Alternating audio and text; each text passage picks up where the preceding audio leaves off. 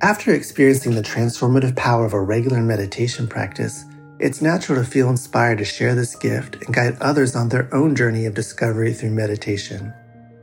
Join Buddhist teacher David Nichtern and Duncan Trussell, comedian and creator of the Netflix animated series The Midnight Gospel, for a free online event on Tuesday, May 7th at 6 p.m. Eastern Time. They'll discuss the profound practices of mindfulness in Dharma Moon's renowned mindfulness meditation teacher training program. Get certified by Dharma Moon to teach meditation, lead group practice sessions, and work with individual students. Visit dharmamoon.com slash be here now for more info and to reserve your spot for the free online event with David Nichtern and Duncan Trussell.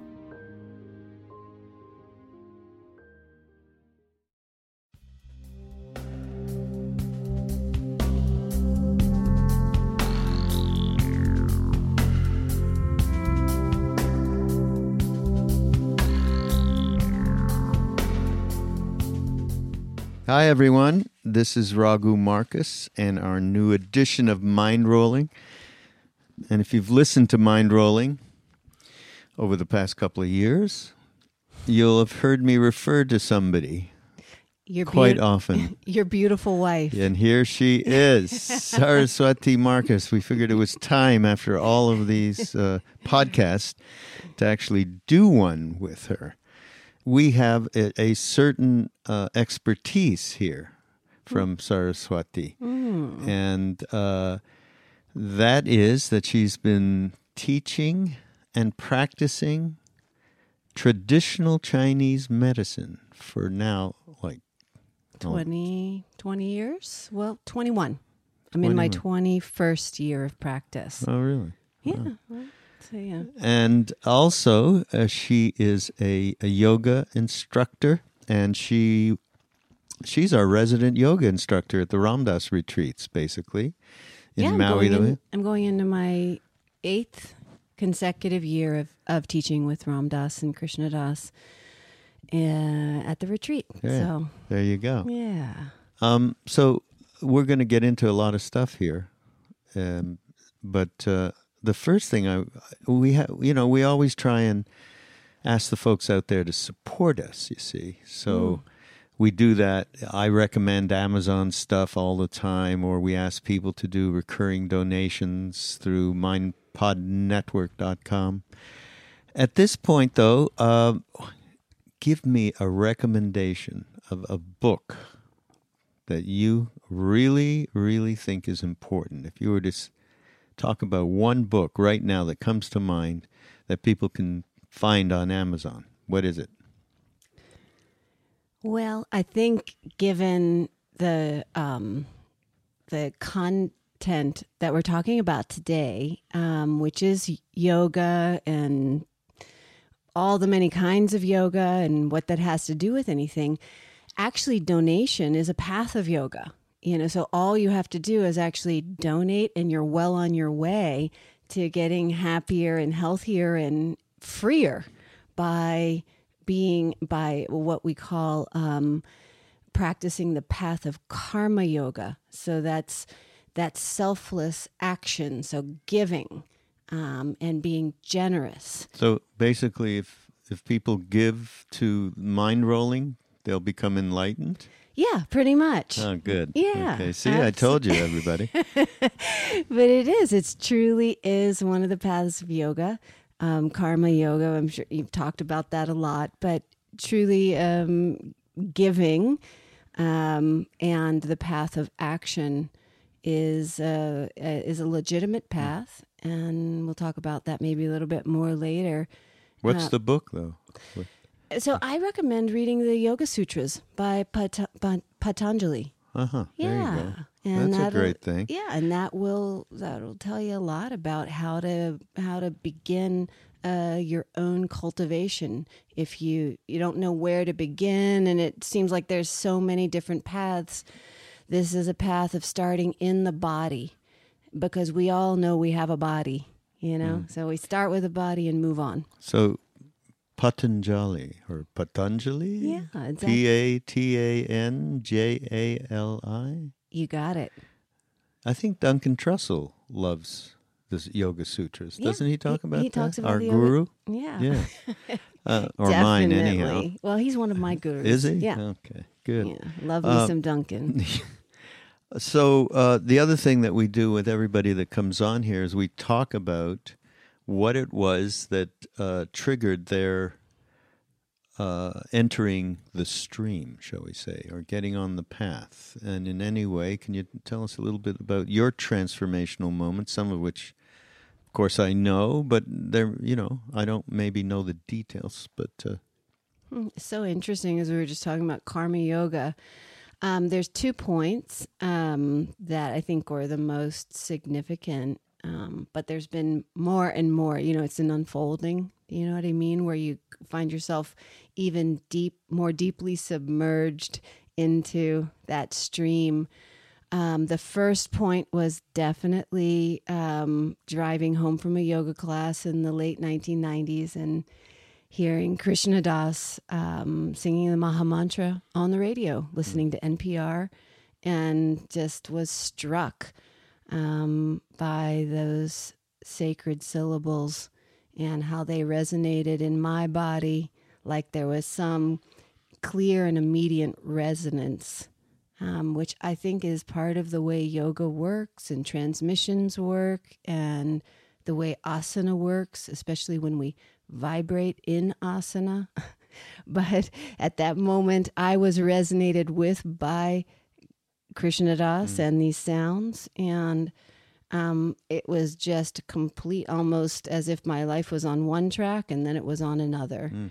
Um, so I don't Yeah. have to tell you the details because I've talked to so. I thought I was so unique, and yet to find that I've heard Yeah. that same exact story from you dime know. a dozen. I tell you, I've got no, no unique. I'm not special. And by the way, and then of course after she told me this, Saraswati, many years ago, I said, "Well, the only way you heard that on the radio on NPR was because it was part of the record company that we had, and I made that happen. Me. Well, you know, So all you could- paths lead to you, Raghu. That's it. I They know. do all paths. Thank you. You know, you're welcome. Now earlier, let's do you talk. want to hear the second point? yeah, sorry. Yeah, no problem. But earlier, but so put a pin Yeah. there. But the second point is interesting because it was um, probably five, six, seven years later. Been on retreats, you know, with Krishna Das, had met Ram Dass. Um, but it was, I believe, in 2005 when um, Wayne Dyer wrote a long article about his beloved friendship and um, teacher, Ram Dass, and as a call to action. And we spoke just a few minutes ago about action, which is what the word karma, when used in the context of karma yoga, means is action. And and Wayne was asking for people to gather and bring um, support to help Ram Dass, and that I I was not at a time in my life where I had a lot of extra money, um, but I actually wrote a check for kind of as much money as almost like all the money I had. It, not quite, but all the extra money I had. And sending that over to Ram Dass. So it was um, inspired by this article by Wayne. Um, but the sending of it to Ram Dass deepened, like it was my own um, recognition of my commitment hmm. to that this it was like me taking it like owning it. It was ownership. Hmm. It was mine. Hmm. Beautiful. and that was really a deepening. And so many years later six or seven years later um, you kind of think you may not get deeper but it only deepens and then even got deeper. But yeah those were the points. So when I was saying go back a little, when you were younger, is there an experience in your teenage years, uh, you were in your twenties, or at some point where something popped up for you that made you know that at least you are not your thoughts, or there was another reality, or there was a way to be happy? That first, we're looking for that first, first transformative moment. You know, I I've been asked this before and you know, since I was a little girl, I always felt different. I was somewhat different than everyone in my family, and that's definitely true. It's like, how? Who are these people? um, you know, um, yeah, I really, I can't really think honestly of one point. I mean, I, um, yeah, I've always been um, uh, someone who uh, otherworldly things. You didn't have to convince me they were true. You know, I was just like already in. It might be my generation. I, am not really sure. Um, because we, you know, um, you know, growing up in the '70s, I was born in the '60s. Growing up in the '70s and '80s, you know, we were sort of, you know, had the fruits of of those who of the 60s, the movement, you know. So we were raised in a kind of conscious, mm. relatively conscious environment. Mm. It wasn't really so far out. So uh, I can't say there really was a point where I realized I wasn't my thoughts. I mean, I think that happened much later, not as a child, but much more, mm. you know, uh, much when I was much older. Right.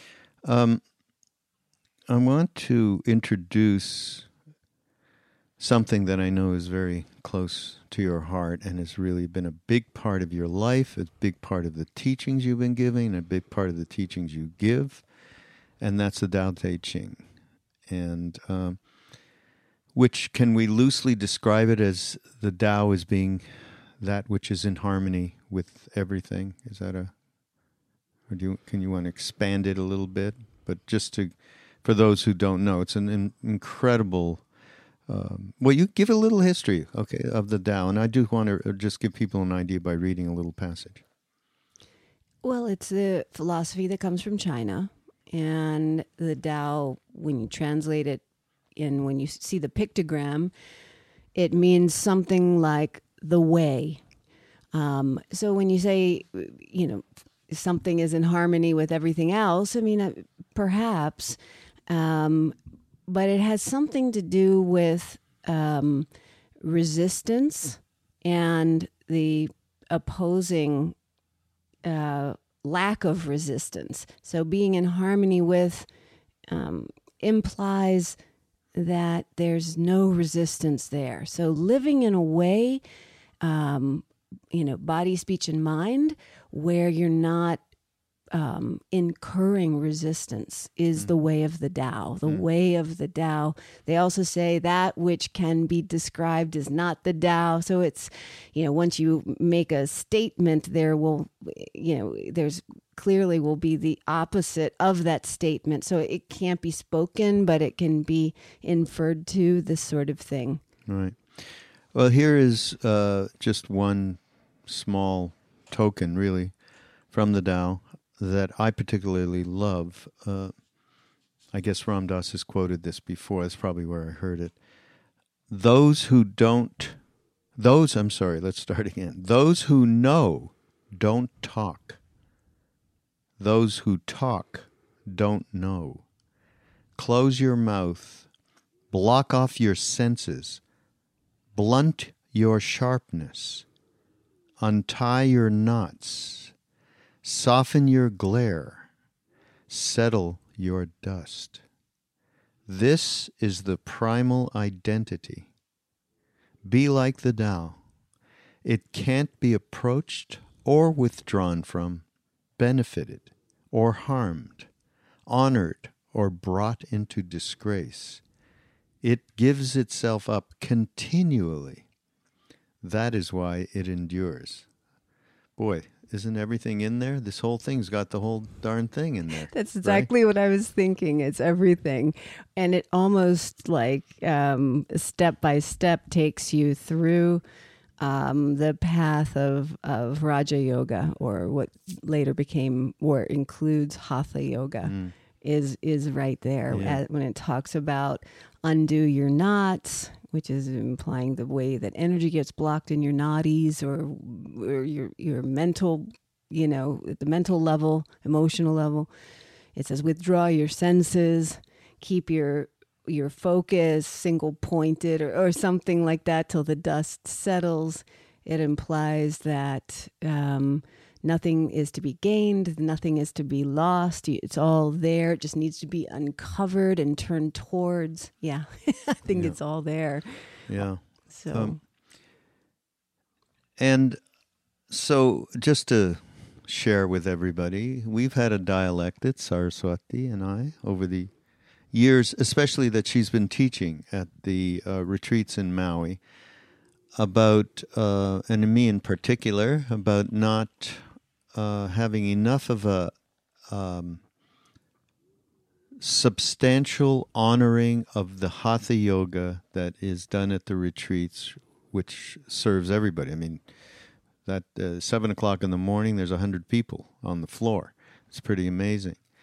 Uh, and I, uh, being the the director of the foundation, and I'm really uh, work with Ram Dass and the other teachers around the programming and so on, and themes that we put into effect, and so on and so forth.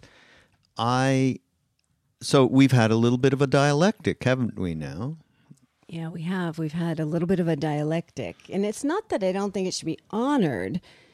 I just, um, th- they're, it, they're, you know, they, there's so much to be shared with as a system, uh, hatha yoga, of, of uh, it, that it's a real path. So I, that's been more the conversation that you know that this is a real path of um, moksha or liberation or freedom or getting happy or at least being able to live with yourself. It's a real path. Um, so, and that's what seems to be that it's oh let's give the people a little bit of movement because they have to sit all day listening you know that's sort of been my feeling well and that might not be true but that's um, is that true let's give the people a little movement no, I wouldn't say it's that weird on my part. It may be a little bit. Boy, there should be yoga at the retreat, so we're Well- going to give yoga. well tell me this do you remember on one of our first dates you um, said that you would come to me with come to a yoga class with me Yeah, you did you said of course i'll come with you and then um, did we go I went to your yoga class at the retreat. We, no, we didn't go to a yoga class together. No, We haven't gone yet. we haven't done that. and yet. we've been together, what, 40 years? yeah, about uh, 50, 60, maybe 60 years? Um, uh, yeah, and so here's how the, you want to all hear it. Here's how it goes. I do Pilates. Pilates isn't a spiritual practice; it's an exercise. Yeah, but it. So that's we. So we go back and forth, and that's to fill you in on our little relationship here, uh, everybody out there. But le, can I? Let me just say one thing, and All then right. I want you to launch, okay, into it. Uh, as of lately, even, never mind that I haven't gone to a yoga class with you. Mm-hmm. As of lately, though, uh, I have begun to really realize the effect of that yoga has uh, that is uh, highly. Um, it enc- it can really encourage you if you haven't done it out there that you can get some real wisdom from within your own body about and you know we just said the Tao about the knots that are there both emotional and psychic and physical and the manifestation of such. So uh, I, I would like you you know we've talked about accessing the innate wisdom of our body through this practice. So, talk a little bit about how that happens for you, and maybe even you know a little personal example.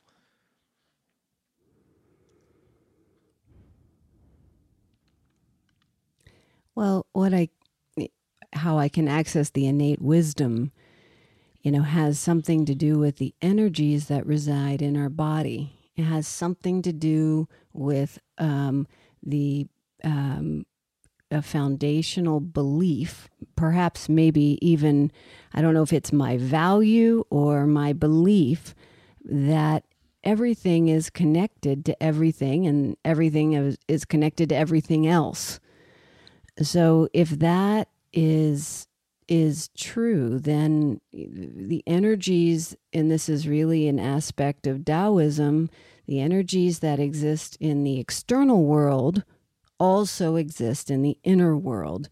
And we, in medicine, Chinese medicine and Ayurveda, the medicine of that yoga is part of from India, is based on the system of elements and that your body uh, show body or mind or spirit shows uh, very specific symptoms or tendencies, strengths or weaknesses based on which elements are strong and which elements are weak.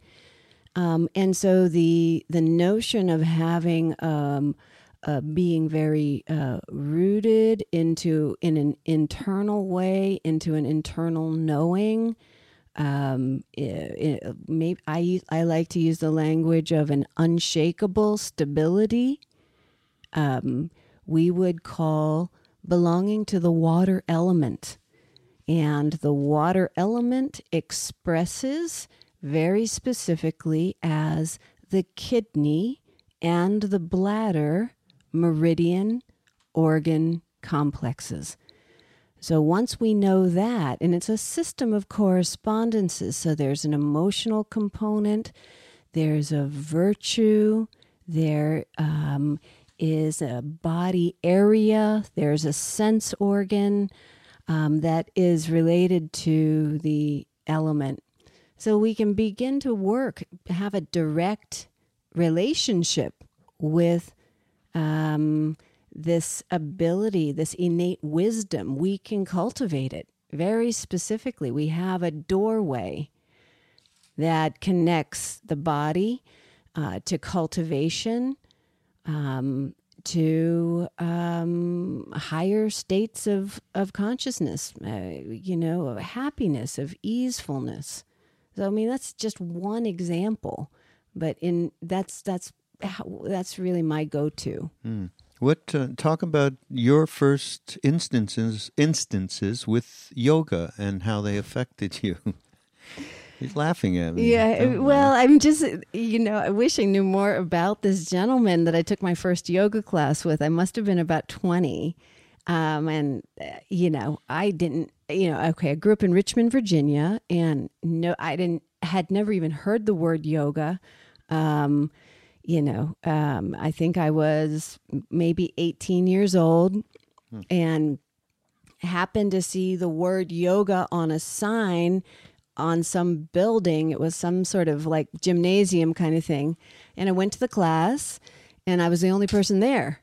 And, you know, the this gentleman, um, uh, you know, people, you know, playing other kinds of, you know, lots of activities going on in a gymnasium. So we were in the corner of a room that had, you know, people playing basketball, and there were people, you know, uh, w- lifting weights and like that. And so we were on mats, and pretty much any pose that he did, I could just put my body right in this pose. Like, and so he kept looking at his, you know, you know, turning his head to the side, like, mm. and saying, "Oh, you must have been a yogi in a past life. And I said, Yeah, I must have been. But, and I probably was, you know, um, but I happen to be someone, or at least so far, I find myself a little bit changing as of late. But up until now, I would describe myself as somebody very embodied. You know, like I, you know, um, experience my experience happens a lot through the body. And I find those kinds of people tend to be inclined towards this path of hatha yoga more than others, which is probably why, um, you know, some people go more in a direction of, uh, you know, the four major paths of yoga that we know about. Uh, devotional yoga, the yoga of service, the yoga of um, uh, um, uh, um intellect.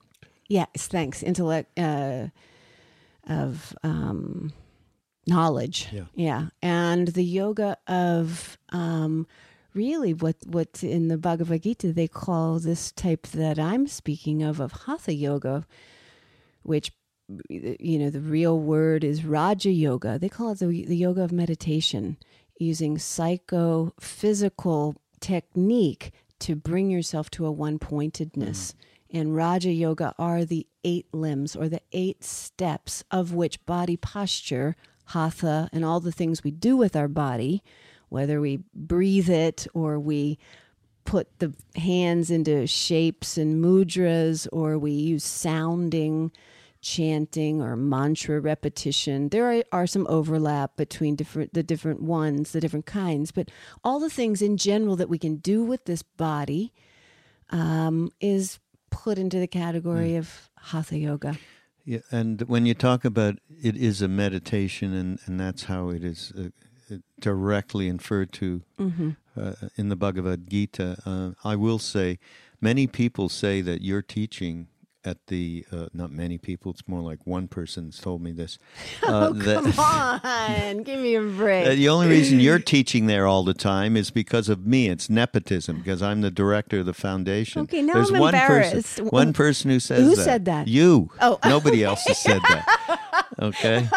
And uh oh, I just want to tell everybody, and I, I, oh, I do God. tell her as well, that uh, the focus on yoga as meditation and uh, and the heart, the heart mind, is why she's there. Okay, because uh, I, especially, as everybody out there knows, how allergic I am to the new age quote unquote stuff that goes on between chanting, kirtan kind of stuff, and yoga uh, then uh, you uh, understand that I'm I mean this. So uh, that's just a little prompt for More you. More about our little dynamic, yes. our little relationship. Now, one of the things, one of the things that is uh, most important to me, and and what I like to share with everybody out there is the way that we're stuck so hard in our habitual patterns. Mm and and they run the gamut, of course, from our physical bodies to our mental states to our emotional states, thinking mind, all of it, and uh, that is uh, whatever leverage that we can get to move from these habitual patterns uh, would I would say it's probably the most important thing I think people can uh, realize and uh, make their life better by just moving from these habitual patterns. Now, you've talked to me a lot about how the work that you do with yoga, particularly, and we're going to get into Chinese medicine in a bit, but particularly in yoga, how there is a way in which it really does, because you're going again within the body, to release stuff that uh, that uh, really uh, hammers you in these uh, with these habitual patterns that consistently go on. I mean, people, I, I know myself that I have so many habitual patterns that, of course, that you point out to me quite a bit, by the way. I'm trying yeah, to stop, yeah, really. Every time I do, I'm like, oh. Yeah, I mean, toast is terrible, and I'm eating you it, and it's awful. That. Inflammatory, everybody. Yeah, toast. insulin resistance. Yes. Uh, or just sitting in front of my computer and not being in the right posture because I've gotten into a habitual tendency. Well, something I'd like to say about habit is that why do you think habits are d- so difficult to to change? What do you think? The repetition of them, uh, we get into a complete uh, um, pattern. Habit. The definition of a habit is that it goes on without consciously being aware of it. That is a pa- a habit. So it's being unconscious in our experience. Mm. That's the definition of a habit. So the only way to make any headway with habit is to bring more consciousness into your day to day, moment to moment life, which is what all of these practices are geared towards. So I don't think there's too much hope for anybody out there that just is like, I'm going to change these habits. Better chance is to start some kind of cultivation, bring some awareness, bring some consciousness into your life. And then there's a chance, there's a prayer, a hope that you might notice when you're in a habit. That I think is actually more how it works. Mm. And then talk about, though, the actual practice of yoga and uh, just any asana, any position that you might want to talk about, how it directly affects the, the releasing of habitual tendencies.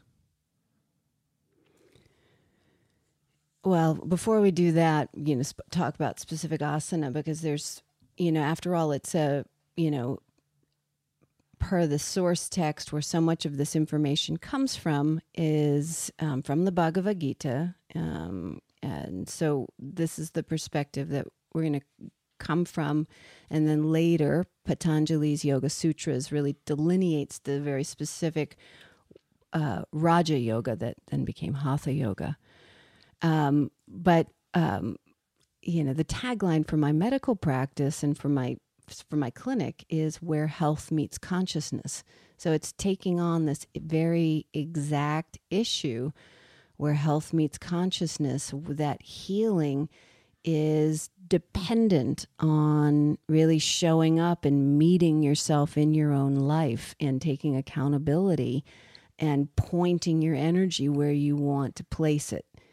Um, so that's the that's the recognition of of that of, of the habit standing in opposition to that. Mm. Um, and then in terms of of habit, um, one of my teachers who taught me uh, much about the nourishing life method, um, which is what I use at my clinic, um, which is a system that includes yoga on many of the yogas, but Hatha yoga and Dao Flow yoga, which is my the style that I've created. Um, but he would talk about habit, and because he was a Buddhist, he would talk about um, um, in, in the in the um, let's see how did he how did it go in the um, essentially what Trungpa, uh, uh, Chogyam Trungpa Rinpoche would talk about was would be finding the gap. Mm. So before wow. there is, um, there may be stimulus is the first thing trigger, then space, and then you have an option to either react or respond. Um, and so that's a three part process you know, the and habit gets habit takes it down to a two part process of there is trigger and reaction and what yoga as a as a path can do is bring um, spaciousness does that mean so mm. asana is um, there's many uh, you you know they need to be balanced you know there's standing there's you know dynamic there's still there's back bends forward bends all kinds of and the more balanced a practice um, certainly the more evenly spacious and you know uh, one will be but with that spaciousness there's a chance to find that lead into your relational life with yourself and with others so that you have the the initiating factor or trigger and then the space. Mm. all you need is a second. And that's consciousness enters right into that moment and then you know anything's possible you mm. know anything is possible mm. i love that connection with trungpa's gap yeah. That's perfect. Um, yes, if more of us could really get in the gap, we would be able to find a way to transform these habitual patterns. Absolutely. Um, so the other work that you've done that you you've uh, told you're in your 21st year of is traditional Chinese medicine and I know you've studied in China and uh, spent real time with real people who know this stuff. Okay, this isn't a new age school in the West. Sorry about that. Saraswati actually had a wonderful clinic with her ex husband, Alex, uh, in uh, San Diego. That was uh, they, one of the primary places that has produced uh, amazing Chinese medicine doctors in the last number of years.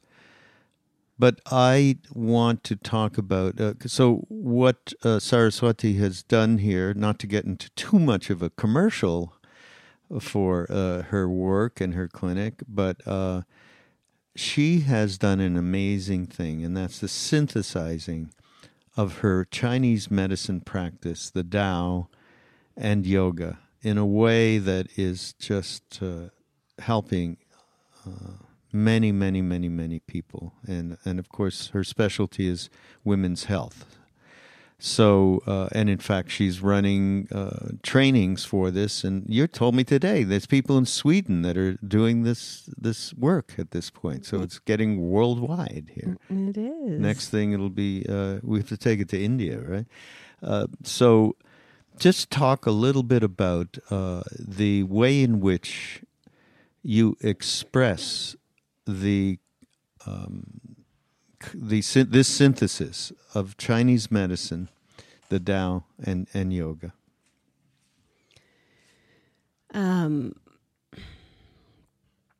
something I think that is um, meaningful to say before that is um, this notion and, and tacking onto the, you know, really our last um, last few things we were talking about um, is this ability that we all have to progress our own pathology. That if we just stay on the track we're on, we progress our own pathology. It means essentially everything stays the same and maybe even gets a little bit worse and worse and worse and worse. Um, and why that why we do that or why that happens is because we um, we have preferences. You know, back to the Tao. Yeah, back to the Tao, back to the third patriarch, Sengcan. Um, and he said, the what, what is it? The um, uh, something about those those who are those are people those are free people. It, is as long as they don't have preferences. I'm totally butchering that quote, but you know what I'm talking yeah, about. Yep, yep. Um, uh, so we like what we like. And as long as we go in the direction of what we like, um, then we stay in that track of progressing our own pathology. So my, my toast is, yeah, is a your good toast example. Is uh, just the in- inflammation that results from my toast. The toast. I can't. I'm. I can't. I you can't. love it. I mean, oh, it God. does. It's it big time pathology. Oh. toast. I try to. I try to contain myself, but.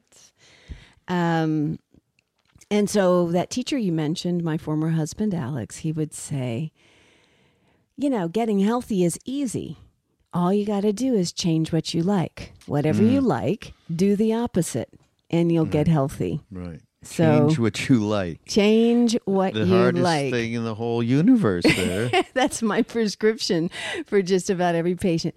But actually, um, you know, coming back to resonance in that first moment uh, when I got uh, really touched by, um, you know, into this stream of of deeper consciousness uh, we were talking about with Krishna Das and hearing mm-hmm. the Maha Mantra.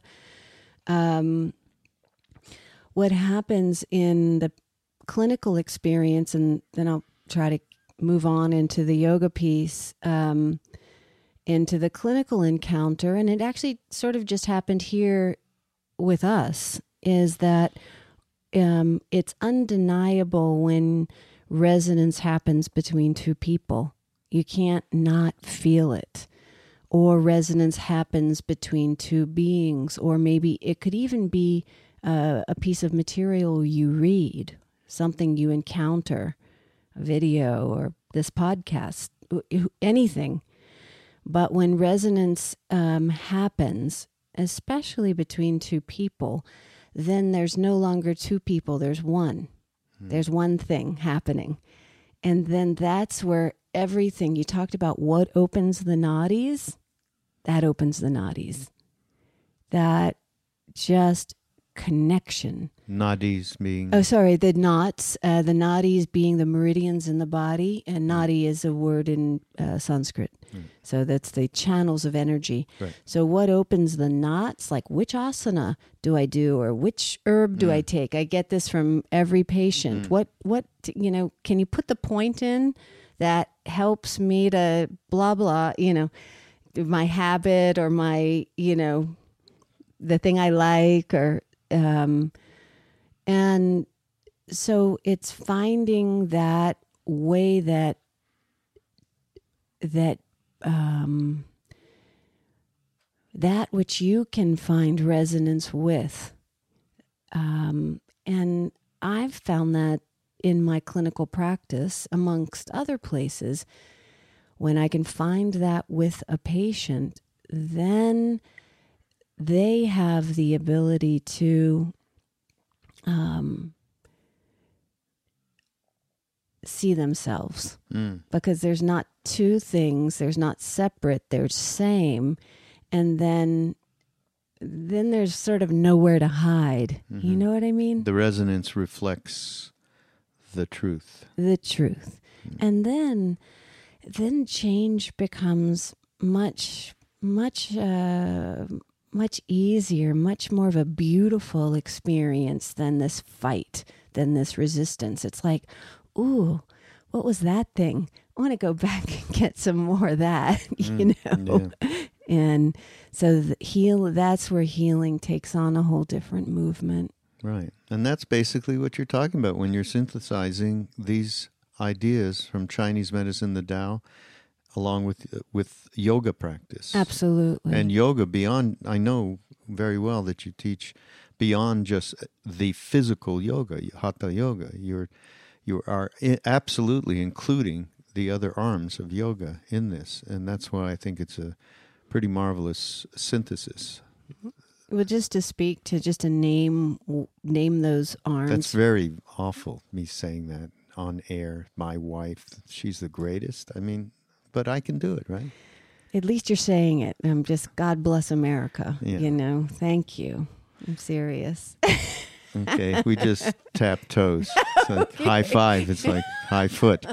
Um, I, okay. okay, what were you going to say? I wanted just to name. We were taught. We're talking about arms and limbs and everything else. So let me just place a little context because that's the Virgo Mercury piece of me that's in my tenth house. Okay. Okay. Miss Astrologist, yes.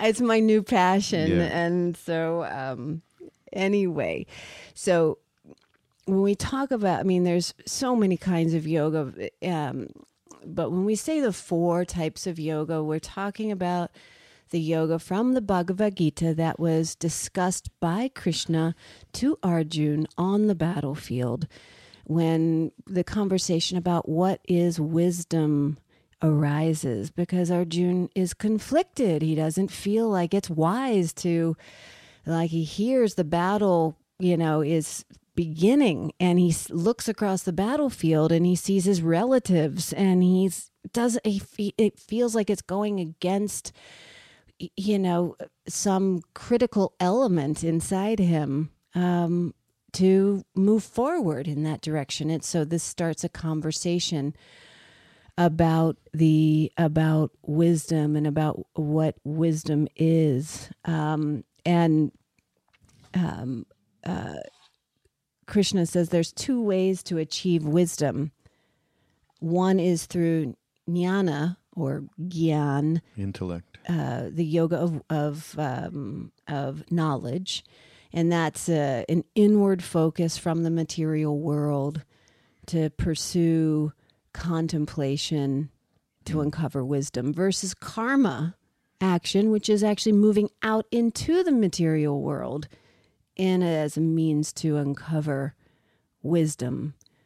Um, so those are two of the kinds of paths of yoga, and there are people when we talk about jnana yoga, that's self-study, that's self-reflection, that's going inward, the sacred texts, um, and um, karma yoga is the seva is included in that um, uh, service. Uh, so being in service, and Krishna goes on to say, service is the key to all action. So if you're not sure that your action is wholesome, service is the key. Hmm. So I think that's pretty interesting. In the same section or soon after, the two other kinds of yoga are bhakti yoga, which is the yoga of devotion, of being dedicated, like fully placing your prana, your chi, your energy, your life force at the feet of the divine. Hmm. All of it, all hmm. of your prana. And then the fourth type of yoga is Raja Yoga, which Krishna describes, or the Bhagavad Gita. In the Bhagavad Gita, Krishna describes as the psychophysical meditation arm. So, really, the whole path of Raja Yoga is geared to meditation, finding a stillness of mind. So, Yeah. Uh, well, we're getting to the end of the podcast, but before, there's still one thing that I think would be highly um, advisable for you to talk about with in terms of helping people, because there's one thing that you do and that you teach and that you are very committed to, and that is the practice of pranayama, and especially, obviously, you just mentioned it related to consciousness and how how that talk about something that can enter you into the gap is doing uh, some very uh, purposeful breathing exercises, which are that's a very loose term for what it actually is. Could but you, would you talk about uh, just give people a little idea of, of of some like stop their day, a little practice that would actually stop their day, stop our day, stop the busy mind, stop the fear, stop the chaos, whatever it is that's really got us completely trapped in a moment.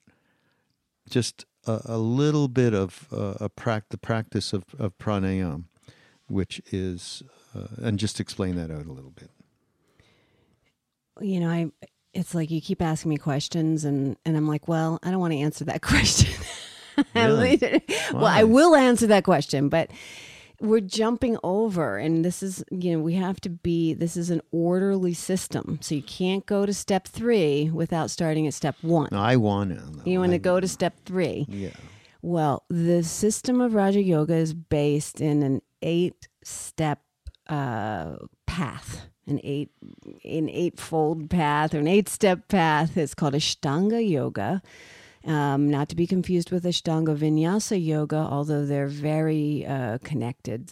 Just um, very important to Ashtanga Vinyasa Yoga, uh, which is that kind of very powerful yoga that was developed by Sri K. Pattabhi Jois. But Ashtanga Yoga is Ashtanga, Ashto means eight. And so there are eight steps in this path, and the final point being samadhi, which is what they're talking about in the Bhagavad Gita, why it's a psychophysical meditation. So you start with the first two steps are called yama and niyama. And the yamas have something to do with, um, you know, the way you will interact in the world, you know, like how you will be in the world as a person. Um, you know, like that you won't will won't harm others, you know, that you're going to work towards that, that you're not going to steal, that you're not going to like hoard things and so forth. So there's five of them.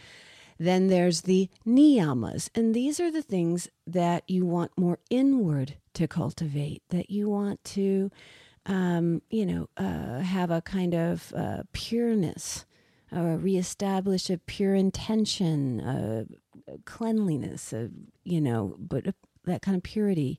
Um, uh, a, a contentment, a being at peace with yourself. And it goes on. But I, I particularly like the niyamas, and this is the second step. And then um, asana is actually the third step. Uh, which is body posture, and then the breathing isn't until the fourth step, actually. Fourth. Yeah, but so, but I I will get there, but um, it, it can't be overlooked because this is huge. These first two limbs are really an ethical base because when you talk about stopping your day or finding the gap, it's a lot easier when you feel uh, like good about yourself when you know when you've when you've got less bullshit you're like making problems for yourself more and more and more. When you're able to begin to cultivate a more uh, wholesome uh, a life that's in resonance. Your values who you are who you want to be who you think you are are in harmony with what you're doing in your life, then there's less less kind of bullshit, if you will, going on in your mind when you when you show up for your practice. So most of the wisdom traditions actually are rooted in an ethical base, and Mm-hmm. so are these limbs of, of Raja Yoga, which is why, of course, it should be talked about at in any kind of retreat setting. It firmly belongs there. Um, Yes. so the but and this is the promise of yoga is here in the second limb of the the niyamas. Tapas svadhyaya ishwara pranidan. This is the promise of yoga. Tapas means something like um, an austerity or burning effort but really it is um, uh, how I learned it from one of my teachers is purification.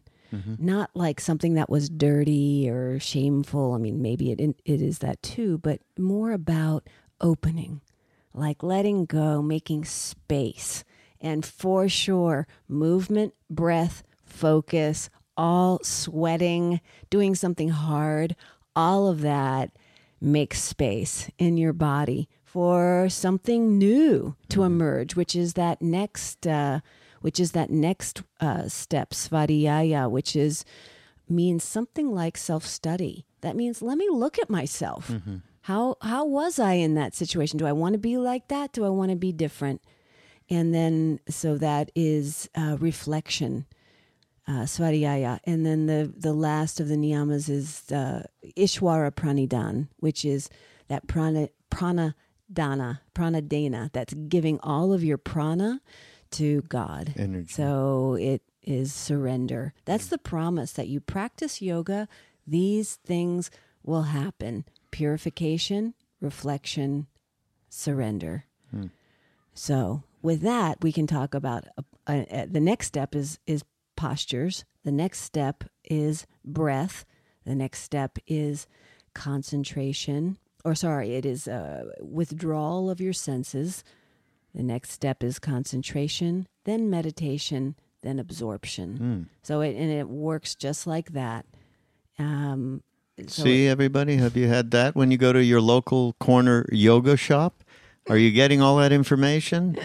I don't think so. Um, I'm going to get a lot of letters about that. Oh, this is, you know, yoga is getting better and better. And what we're doing, find ourselves doing more, which we're doing at the retreat this um, spring, is we are stacking. And this is a word that I use particularly in my teacher training program of Dao Flow, where we weave it all together with these energies, the five elements, the the movements, the energies, how they move in the body through the meridian system and the nadis the subtle anatomy and um, the Tao, this finding a way to be in your practice without efforting, uh, you know, like, uh, you know, and comparing yourself to everyone else. I mean, we all have to go through that process to realize that's not the yoga. The mm. yoga is learning. The yoga is learning and being more intimate with my own self. Hmm. That's what we get to do when we're with our bodies. But what we're doing, um, a lot of people are practicing are weaving these four kinds of yoga together. They are getting into this knowledge base. Like, what am I doing? Hmm. They are chanting with every movement, with every exhale, we say mantra or we we pray. You know, our sun salutation is nothing more than a elaborate prostration. Yeah. You know, and we we place our hands in just a way on the mat like we would want to caress the beloved. Hmm. I mean, truly.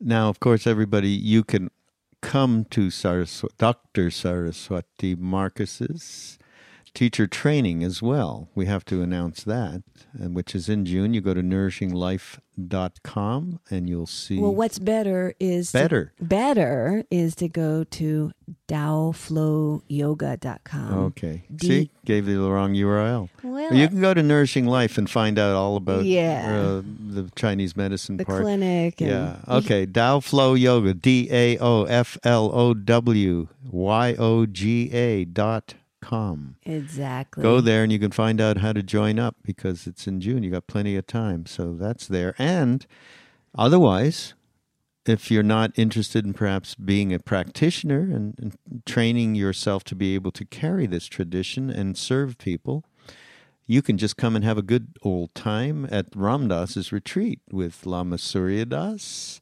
Mirabai Bush, Trevor Hall, Duncan Trussell, the Oh, my guru will be there. And Sar- Rao, Nina Rao doing uh, kirtan at night, Joyanna Cotter, and Joyanna and doing Mirabai qigong. Bush. Yeah. I mean, it goes on and on. It's Yeah. incredible. And you and Benji Wertheimer is going to be doing music with Benji, you. Can you believe what it? Exactly. And Heather. Yeah. All right. So Absolutely. Ramesh, yes, early morning meditation. Raghu. I'll be there too. Yes. uh, but uh, so opportunities abound here to take part in uh, Saraswati's life force. Mm. Okay. Well, do we have to leave now? Yeah, we got to mean, leave. Sponsor says this is time up. You got, you know, it's like we're I- I- sponsored I'm by Pepto Bismol or something. Uh, Why would you pick that one? I'm I don't of know. anything you could be I need it. Oh, Yogi, every- Yogi tea or something. No, you know. Pepto Bismol. We're going to. By the way, everybody, we're going to India. When you hear this, uh, we will be on a probably on the plane or something, and and be in India, and I'll need some Pepto Bismol. Yeah. And uh, it's not even the- called Pepto Bismol. no. I don't think so. Oh, it used to be. um, and the other thing is that um I promise uh, I'll give up toast. Uh, that's one Mm. thing. I'm going to try and get there. And what did he say, Alex? Change what you love. He said like. I'll say love because I love toast. If you That's want to get healthy, just change everything you like. Do the opposite. Right. That's uh, that's going to be the motto we're going to go away with from this podcast. I didn't get a chance to do the breath practice. oh, the breath practice. Okay. The breath. I'm All sorry, right. I just want to do the breath practice. All right, just give everybody a very uh, small breath practice. Yeah, I'm going to do that. Eh, but just to, you know, to, to speak to Dao Flow Yoga, you don't have to come eh, because you're a teacher wanting training. Any yoga practice, any yoga training that's an immersion is going to jumpstart your own cultivation. And what's so special about this one, I think, is just the the how deep we go into all of the four types of yoga. That is so special, along with it being a healing kind of yoga. And as Raghu mentioned, I'm a holistic gynecologist, so there's a special focus on women's health, using yoga as a real tool to be strong and healthy. Um, one of the things I like to say is um, is consciousness is the only self care tool you really need. If you're really present with yourself, you can make good choices. So, this is all the kind of stuff we talk about. We go really deep. And if you just want to jumpstart your own cultivation, deepen into, uh, start, start your life, you know, get on a new track. Uh, be a leader in your community. Um, it's a great, it's a great uh, way to to start that. So now for a yoga practice, um, a breath practice, and this is something that probably a lot of people know about. Um, but in case you don't, you talked about in the middle of your day, you know, maybe you can do something to kind of shift things a little bit if you feel a little freaked out or racy or overwhelmed. Um, what we know is that a practice deep into the low belly, it's called diaphragmatic breathing, that you inhale and, and instead of inhaling we think of our chest rising and there are many many kinds of breath. So there, that's another practice that's good for something else. This one is good for relaxing and kind of tapping into a really deep authentic kind of like a great equalizer. It only takes two minutes to find that shift so pretty fast so what you'll do is we all we think that it's wise to sit up nice and tall and straight. If you're most of us will be sitting in a chair, so both feet will be flat on the floor. Your low back is all the way back in the chair, supported. If your legs are long enough, otherwise you're sitting closer to the edge, but your and your feet are flat. Spine is tall. And you'll take a breath in. All the breath is in and out through the nose. You'll take a breath in and take the breath all the way down to the low belly and feel the belly rise front, back, side to side, and suspend that just for a beat. And then as you exhale, you take the belly back towards the spine, and the breath moves up and out through the nose. And again, you'll inhale, take the breath in down, fill the belly, and really suspend and pause everything like a fullness. And exhale, take the breath. Exhale, take the, the belly back to the spine. And there's actually a circuit called the microcosmic orbit circuit that gets going. This harmonizes the small body with the large body, like the, the cosmic, the cosmic energy. So that's what's really happening in this practice. And a very, I'll close with a Taoist uh, statement. I've thought to use this. I haven't quite put it into place too many, too many places yet, which is full belly, empty mind. And that's really the, what you come away with as a result of this breath practice is belly, full belly, meaning full belly, full of chi, full of life force so all your energy surrounding the navel uh, and lower into the dantian, um, first, second, third chakras. And the mind, the upper mind, which is usually overstimulated and busy, is empty. Hmm. So full belly, empty mind. Thank you, my love. it's wonderful. No, and that's a great practice to do at any point. You can just do it sitting in a chair. Two minutes. For two minutes. Yeah. So let us go. know if it if you do it. Let us know if it if you felt something. You should, and if you need clarification, send us a note. Yeah, you can do that on the website, and all. By the way, all of this information will be on the mind rolling page, and uh, all the references and links, so you'll be able to go there and find everything. And uh, and now that I know that whoever uh, comes to Mindrolling and MindPod Network and, and supports it with uh, graciously uh, will be enlightened, this is something I've never told the audience before that they can get that result. So thank you so much for that information. No problem.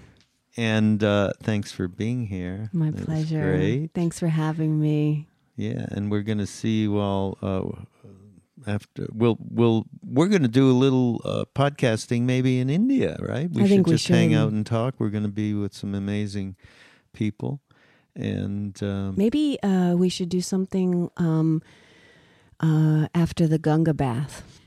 Right. That would be good. Yes, we're going to be meditating in Vashista's cave, Ram's guru. Raman Lakshman's teacher. Teacher. Yes. Yes. And then we'll go and get rid of all of our sins. So does that mean as we take a Ganga bath, is it sins? It's not sins. Well, it purifies our life. Yeah. Purification. Karma. Karma. Karma, yes. no sins. Sins. There's no sin. There's no that's, sins. That's Something. Christian Jewish kind of stuff. well, yeah. We're uh, inundated. yes, that, we so. are. Thank you, everybody, All for right. tuning in to Mind Rolling. Thanks, Raghu. Thank you, Saraswati. See you later, folks.